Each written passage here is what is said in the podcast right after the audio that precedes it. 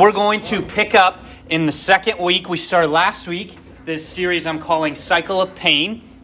And so we're in the second week. We're going to try to go through this all of May uh, as long as we're here. Is if the baby comes early, then we may not be doing this. Um, you'll have to have whoever speaks. Just tell the baby to wait. Tell the baby to wait So till the series is done. Tell the baby to wait till we're done with talking about pain. So we're going to be back in Genesis 29, back in Genesis 29. So if you want to turn there, be there. We spent some time there last week. We're going to be there again this week. Except this week, we're going to try to go a little deeper. Okay, so last week we kind of grazed the surface. We looked at this whole story. I'll recap it for you here in a second. And we kind of just grazed the surface. This week I want to try to go in a little deeper and talk a little deeper in this cycle of pain. Because the reality is, all of us face pain. Every single one of you, if I just went around one by one, or I brought you into this room one by one and said, I just want you to tell me the pain in your life that you are feeling, have felt, every single one of you would have a story. Every single one of you would be able to tell me, this is some of the pain that I've had in my life. This is some of the pain that I carry around. And, you would be able to tell me because pain is not something that is absent in certain people. Pain happens to everybody. And none of us, none of us have the ability to rate the pain. You can't tell me that my pain isn't that bad, or I can't tell you your pain isn't that bad. Pain doesn't have this rating scale that we're able to determine what is painful and what is not. This is something that, that we, we just have, we experience, and you can't really tell how bad it is. Something may be worse for you than it is for me. You may have something painful and you go, wow, this is a little painful, but then when I hear it, I go, well, I guess it's not really that painful. But I can't determine this scale. So, pain happens. Something that's happened in my life that's been painful. Shared a little bit last week about one of the most painful injuries I've had was a broken collarbone. Uh, but one of probably the most painful experiences I've experienced here in the past couple years is uh, right when I came over here to Grace. I was working with an organization called Starfish. Starfish are based out of Mansfield. What this organization does is they have these people that go into the jails and they talk to these different guys that are in there for some type of drug charge and try to get them to go to these different rehab facilities that are some Christian based, some um, not. And so we would go in there. And so I was kind of the guy that they helped use in Ashland that would go into the jails and I talked to these different guys that were in there for these different charges. So I got a call, one of the first guys they told me to go see. They said, Hey, I want you to go see this guy. I want you to talk to him, see what you can do. I said, Okay. So I walked in there, no idea what I'm doing.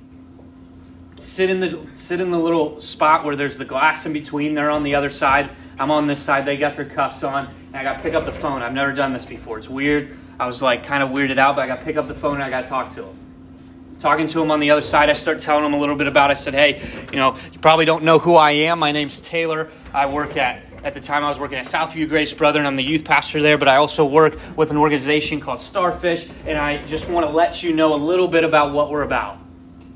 Told him a little bit what I'm about. A little bit about the place that I worked a lot with. Teen Challenge in Youngstown is where I sent a lot of people. I was up there a couple times, so I worked with them. I said, I just want you to know you don't know me, but I care about you and I love you, and I hope if there's anything I can do for you when you get out, you let me know. I hang up the phone. He said, Thank you. I hang up the phone. I walk out. I remember telling, I was with a buddy of mine because this is the first time I've been in the jails. I was like, I don't know how hard it's going to be to get in the jails. I don't know what I'm going to have to do. He worked for the court system, so I said, Hey, I'm not sure this guy's going to, if anything's going to happen. So I go home, and I'm, I'm actually watching, at the time I was staying at my parents' house because they were out on vacation, and so they asked me to kind of stay, watch the dogs for the weekend. And I got a call about two days later. This guy had gotten out two nights previous. Like, I came pretty much the day before he was getting out. And so he, he, he gets out and he, he does a couple different things, and I get a phone call from the people I work with, and they said, Hey, just want to let you know this guy's on his way up to Teen Challenge. I said, Great, this is awesome. I went up there two or three times throughout his time. It's a 12 month program, uh, or maybe 18. I don't know, I was 12 or 18. So he was up there. I went up there a couple times, visited him. He was totally different. The first time I went up there, I didn't even recognize him. But I went up there, I'm talking with him different times. Uh, he comes back after he graduated the program. I had breakfast with him. Man, this guy went from um, being hooked on drugs to all of a sudden, like, man, he was on fire for Jesus. There was something that clicked in him. And so we came back, we had breakfast. Um, it was like in April of 2018, no, 2019. April of 2019. It's been great, you know, kind of touching base with him. Heard he was coming back in like September again. So I was like, hey, you know, I'll get. He was living kind of like what they call a halfway house, getting him out of the rehab facility into back into normal society. And so I thought this is great. When he gets back, I'll touch base with him again. He comes back to go on uh, a hunting trip with his dad, and I'm sitting actually here. It was like a Saturday. I'm sitting here, and I think you were with me, weren't you? You weren't with me. Um, we were interviewing. It was actually one or two guys before Tyler that we were interviewing for a worship guy. They had me come in and help ask some questions and get to know this guy. And all of a sudden, uh, Dan and Greg walk out of the room. And I was like, well, that's kind of weird. And so then they open the door back up and they say, hey, I want you to come out here for a second, Taylor. So I come out in the hallway and, and they, they start telling me, they say, hey, we just want you to know the guy that I had sent up to Teen Challenge had OD'd and died. And I remember standing there and it's like one of those things that doesn't hit you right away, but you're just in shock. I mean, I didn't know this guy at all.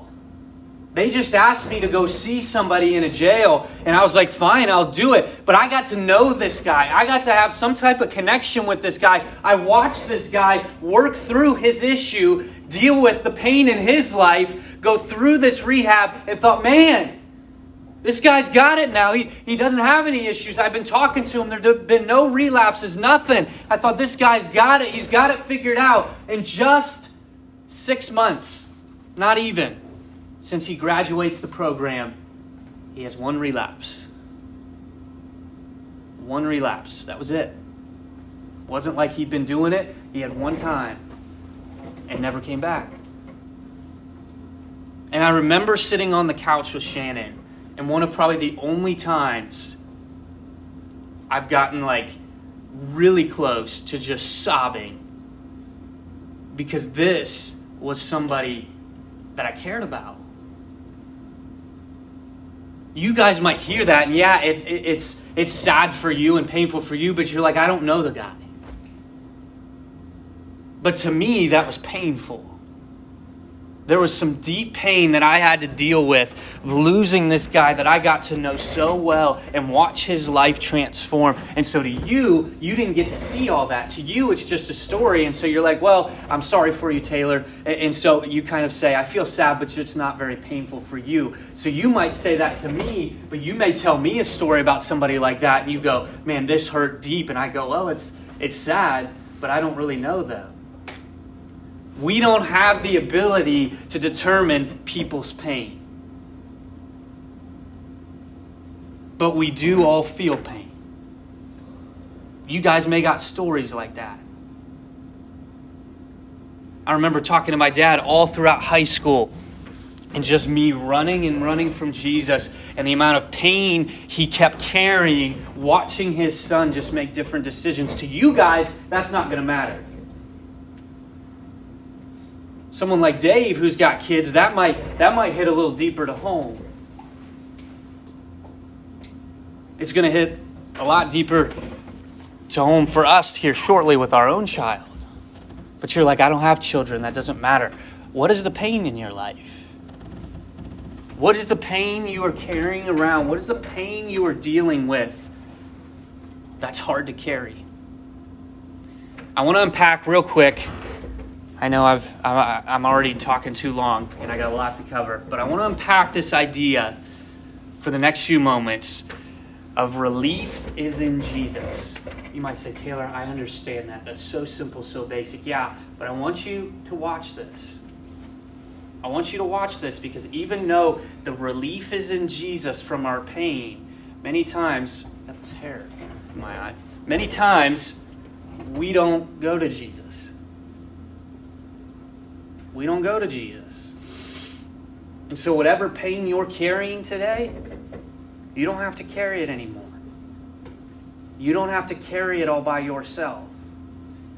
There's somebody there that wants to carry it for you. So, we're going to jump in. Genesis chapter 29. I'm going to read verses 31 through 35, which is where we're going to plant for the next few moments.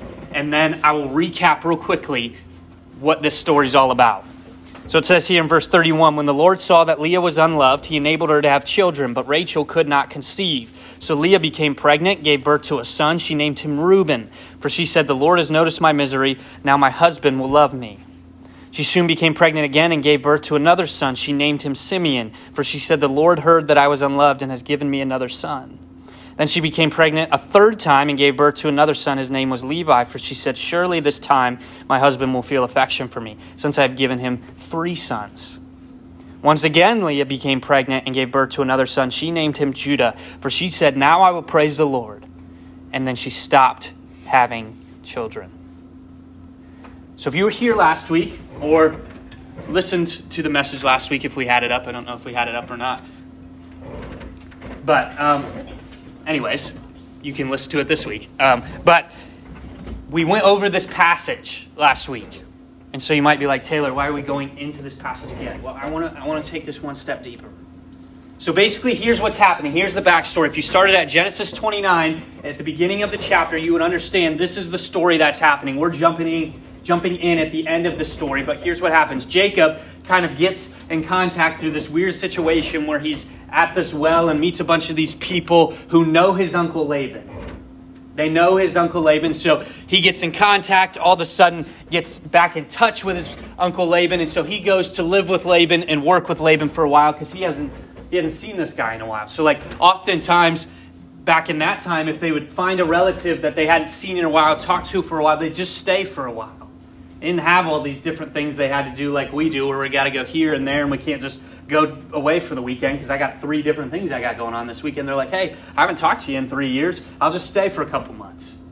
So he stays there. He starts working with them and saying, doing, doing the different stuff around the, the house, helping him out. And so Laban says, I don't want you just working for me for free. I want some type of payment to happen. I don't want you just to work for free. I want to pay you something. So Jacob, having his eyes set on something, says, I want your daughter Rachel. Because it says here in Genesis 29 17, there was no sparkle in Leah's eye, but Rachel had a beautiful figure and a lovely face. He had his eyes set on Rachel. Rachel was the perf- picture perfect woman. She was the woman of his dreams. She was the one that had it all together the perfect face, the nice body, the great hair. That's who Jacob wanted. This is who she, she was. He wanted Rachel.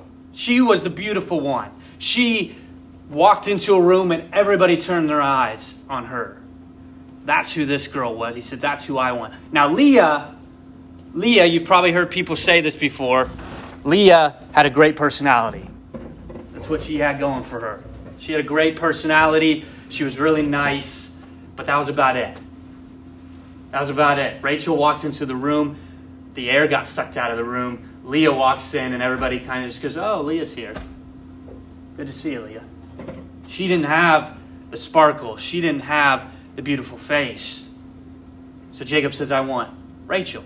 So he says, okay, here's what we're going to do. I'll give you Rachel, but you got to work for me for seven years. So any of you that think you need to marry your boyfriend or girlfriend right now, try working seven years before you can even get to marry them.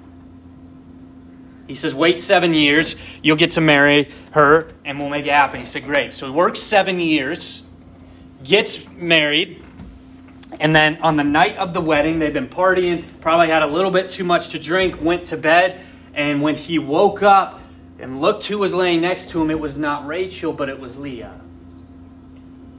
So he had married Leah, and so he goes back, raging mad at Laban, and said, What's going on here? I thought, I thought we had this deal. You were going to give me Rachel, and we were going to get married, and that was it. He said, Well, it's not really in our culture and our custom to marry the younger daughter off first. So he marries off the older one. He says, Here's what I'll do at the end of the bridal week, at the end of the kind of the honeymoon phase, the first week, you can marry Rachel, but you have to promise to work for me for another seven years.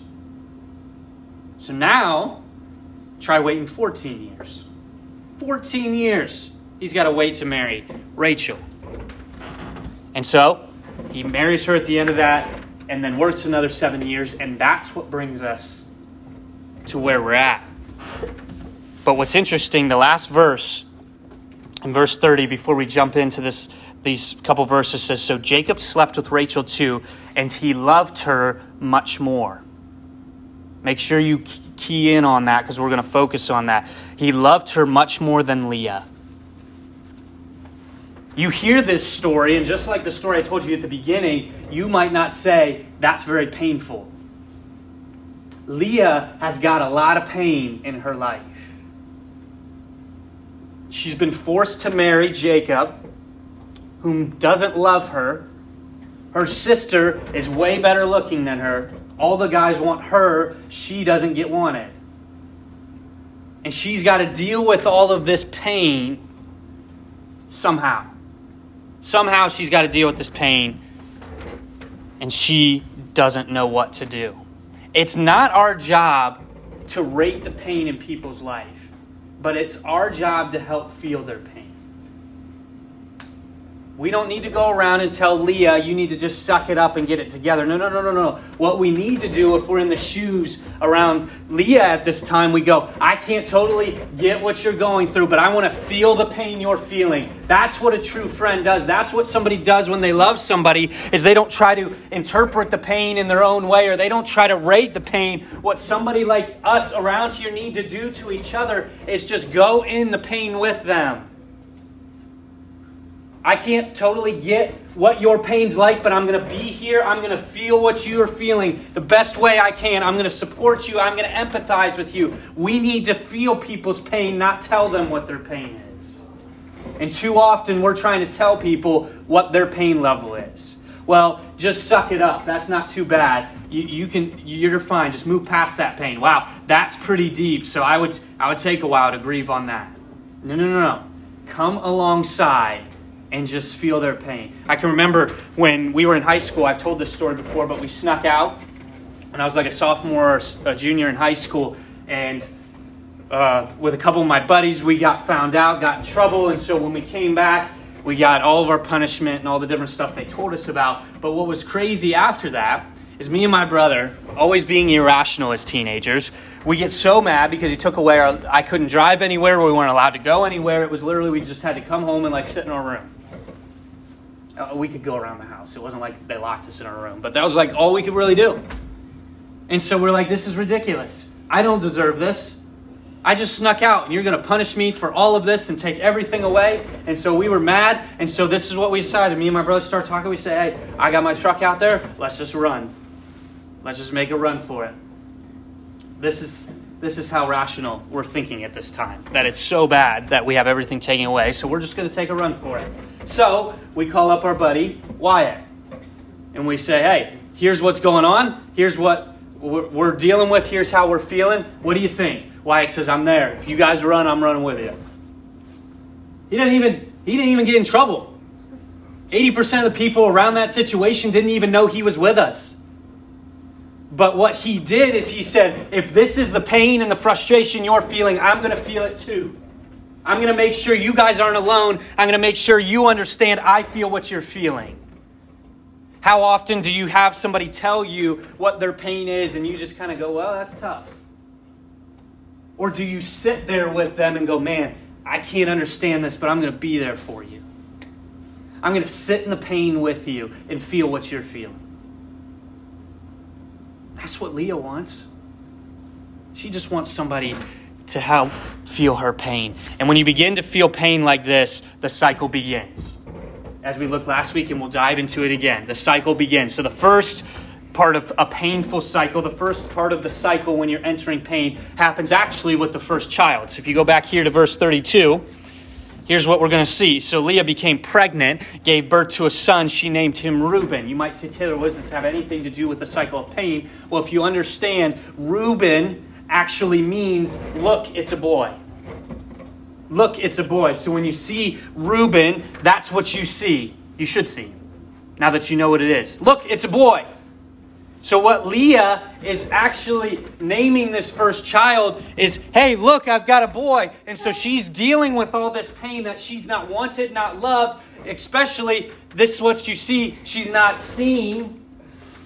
She's not seen, so she goes, hey, look, look, here's a boy. Jacob, look, I've given birth to not only our first child, but it's a son. In those cultures in that time, sons were more highly valued. So not only does she give birth to a first child, it's a son. And she goes, Look, it's a boy. And she just wants to be seen. She just wants Jacob to see her. She's, she's going, Hey, I got this pain I'm walking around with. Do you see me, Jacob? The problem with her pain isn't even she cares about the child. What she cares about is Jacob loving her. You can see it by the way she names her child. I just want to be seen. And oftentimes, when we want to be seen, we play like we don't want to be seen. We play kind of like, yes, I, I, I desperately want something, but I, I'm just going to play it like I don't. I remember one of the first big fights me and Shannon got in. We don't get in very many big fights, really any fights at all. But there was one time very shortly after we got married I don't even totally remember the whole dispute, but we had gotten in this fight.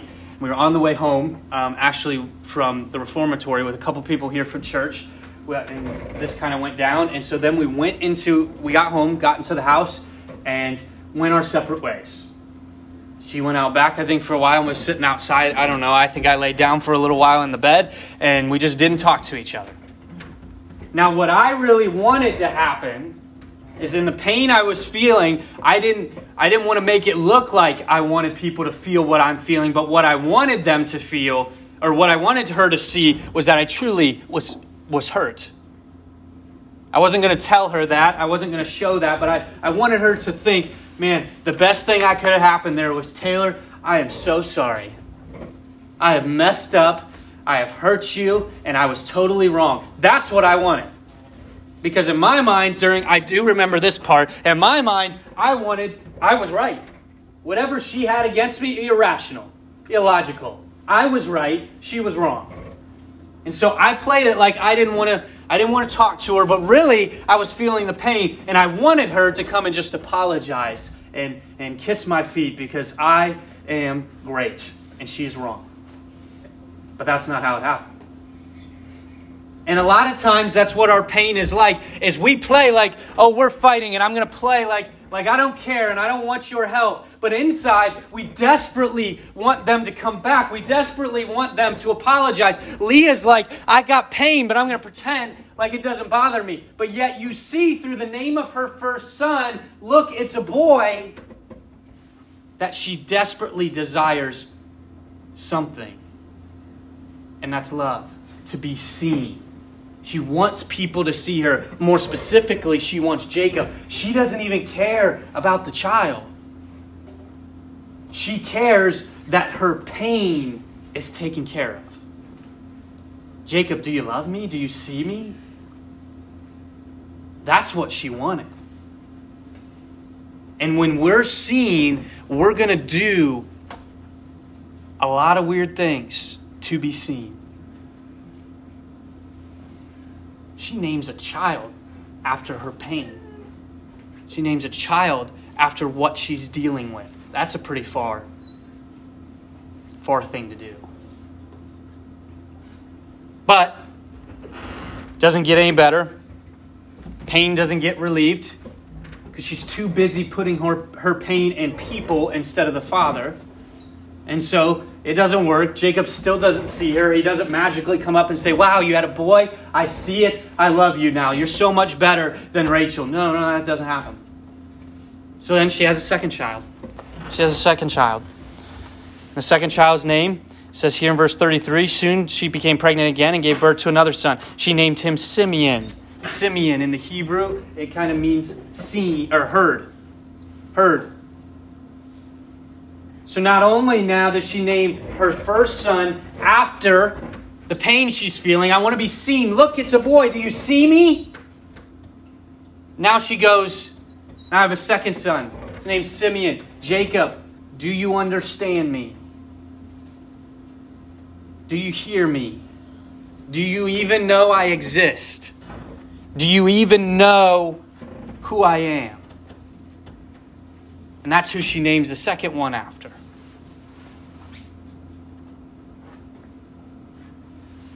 And she's slowly starting to place her identity in things to help deal with her pain.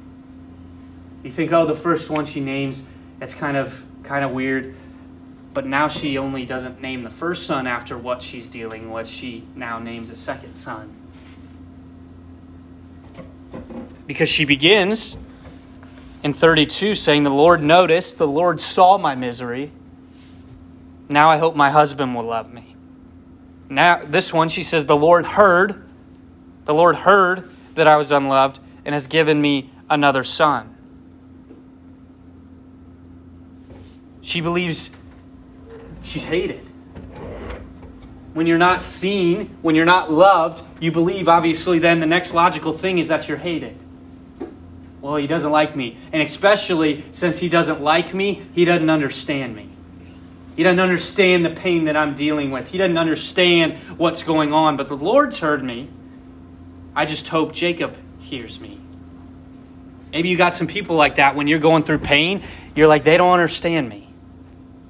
I remember when I was dealing with a couple different issues in high school, and I would have conversations with my dad, and I would talk to him. One of the biggest things I've shared with you guys was smoking that I dealt with. And, and when I talked to my dad about this, I always used to tell him, You don't understand. You don't understand what kind of pain I'm dealing with that I do this, or, or the pain that it is to quit this. And, and he would always say, I don't understand the pain. I'm not trying to, but I want to help you. But I wouldn't get that through my head because he just didn't understand my pain. He'd never been there. And so I couldn't get it through my head since I wasn't being heard, I couldn't hear from him. I just wanted him to say, Man, I know it's tough, and just sympathize with me. But that's not what he did. He just wanted me to work through the pain. And instead, I didn't hear him. And he didn't hear me. And so then we begin to also, since nobody hears us, we can't celebrate anybody else. We can't be like, well, you know, you're doing successful, but look at my life, look at all the pain I'm dealing with man, you've got a great relationship, but you should listen to the pain that I got going on in my life. And so we start shifting all that pain back on us. You can't be excited for anything else people are, are, are going through, what their life is like. All of a sudden, it's all about your pain, and I can't be happy for any of you because I am depressed. I am in pain. We become the Eeyores. Nobody hears us, so I'm just going to pout all the time and, and complain about my pain, and, and nobody else hears me, so I'm not going to let them be successful. I'm not going to let them be hurt either. How are you dealing with your pain? How are you dealing with it? Maybe what we need to begin to do is listen to other people, hear other people, instead of trying to be heard. Maybe we need to begin to listen to what other people want to do to help us walk through this pain instead of trying for them to see what's going on in our life. But the pain doesn't stop there. You gotta go real quick through these last two. Pain doesn't stop there. Then she has a third one. His name is Levi. Levi means attachment, connection. So she goes from the first child, I hope Jacob sees me, loves me, to I just want connection. I don't even care if it's good. I don't even care if it fulfills. I just want him to connect with me, be attached to me. Because that's how deep the pain is now. It's not just the surface level anymore. Now it's gone from I just want him to see me to I just want connection. I just want connection. And as we talked a little bit about connection last week, cheap connection will never satisfy. this will also force us to do things we said we would never do. Because we just want connection. And I'll do whatever it takes to get that connection. You say, take things like, I would never smoke. But if that's what's going to get me a connection to someone, I'll do it. I would never drink. Well, if that gets me a connection to somebody, then I'll do it. Well, I'd never have sex outside of marriage. Well, if that's what gets me a connection, then I'll do it. You wonder why these people are just out there doing whatever they want? Or relationships where people come back to again and again that aren't good for them? Because they just want connection and they think just going back to that relationship is going to give them what they want. But I promise you, it's more trying to think of the word. I couldn't think of it. More um, detrimental to go back to those cheap connections than to just lay off them. It's going to hurt more to keep going back to those cheap connections than to just let it go because all you're going to do is keep wanting more and more. It's just like soda. Just like soda, great business model. They created a drink to keep making you thirsty. So you need more soda. The whole intention is to get you to keep buying more soda. So you buy, you go and you say you got Mountain Dew here, you drink a Mountain Dew. Well, you get thirsty again, you go drink another Mountain Dew, you drink another Coke or another Dr. Pepper. The whole business model is great, but what they do is they keep wanting you to want more. It keeps you thirsty, so you want more. Cheap connections are like soda. You do something where it's cheap and it's never going to satisfy, you're going to keep wanting more, and you're going to do whatever it takes to get that cheap connection. So, the question in your cheap connections are you running to those? Are you at the point where Leah's at where she says, I just want connection? I don't care if it's good or not. I don't care if it's good or not. So, what breaks the cycle? What breaks the cycle? Well, there's the fourth son and I'm done. Fourth son. Once again, Leah became pregnant, gave birth to another son. She named him Judah. For she said, Now I will praise the Lord. And then she stopped having children. I can't tell you what breaks the cycle of your pain. You want to be seen, you want to be heard, and you want connection, you want attachment. Those are the three cycles of pain, the three things you want in pain. And, and I don't know how to break this, but one thing I can tell you is Jesus gives you relief. Jesus can break this cycle of pain. That's, that may sound like a Sunday school answer, but, but, but look at what happens here in each of these three. The Lord has noticed me, the Lord has seen me, the Lord has heard. Surely this time my husband will feel affection for me. He also feels that affection for you. Something happened in that moment, in her pain, that she said, Man, Jesus is the answer. I've been putting my pain in people. I've been trying to put my pain in the answers of this world. But the real question wasn't, why am I putting my pain here? Is why am I not giving it to Jesus? He cares about me. These people don't. Jacob doesn't love you. Stop trying to go to him. Give your pain to Jesus because he cares and he wants you to work through it with you and he wants to be there for you.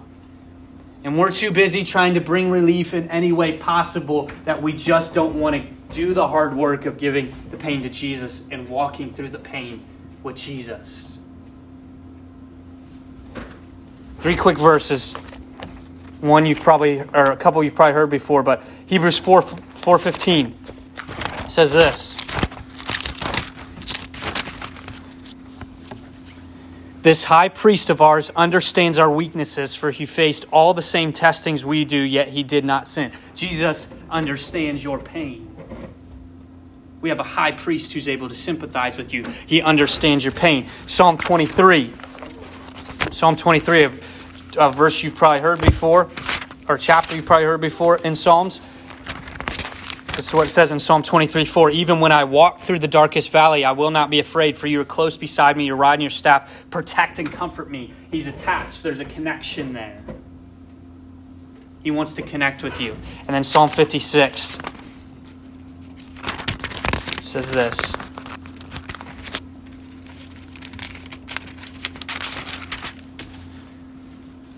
Verse 8 you keep track of all my sorrows. You have collected all my tears in your bottle. You have recorded each one in your book. He sees you.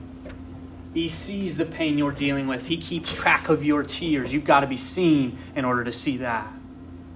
So, you want to know the answer to the pain in your life and how you break that is you've got to give it to Jesus. He sees you, He hears you, and He gets connected and He wants attachment to you. Stop going to other things for relief and start giving the pain to Jesus. Relief is in Jesus. It's just like a band aid. Just like a band aid. If I were to open this up, say I had a cut on my finger, I open this up, I go to put the band aid on. Here's the reality if I put this band aid on my finger, like I had a cut here, this band aid doesn't magically heal my cut anymore. It's not like all of a sudden, well, it's on there, so it's, it's gone. You take it off two seconds later, there's no more cut, no more pain. No. This just puts a protector on the pain. This just covers the pain. This just helps the process in getting the cut dealt with. But it doesn't solve the cut, it doesn't magically heal the cut. What we're doing a lot of times in the pain in our life is we're putting a band aid on it. We think this is going to bring relief. We think this is going to make us feel better, but in reality, all it's doing is covering it up. It's not dealing with the real issue, which is the cut. If I just kept a band aid on and this was like a two inch all the way through to my bone, you're going to say, Taylor, you need stitches. That's not going to heal it. Yeah, but it's covered. It's good. We're walking around with all this pain in our life and we're just putting band aids on it. And it's a lot deeper than that. All we can do is bring our pain to Jesus. That's where we'll find relief. Where are you taking your pain? Where are you taking your pain? Let me pray for you guys.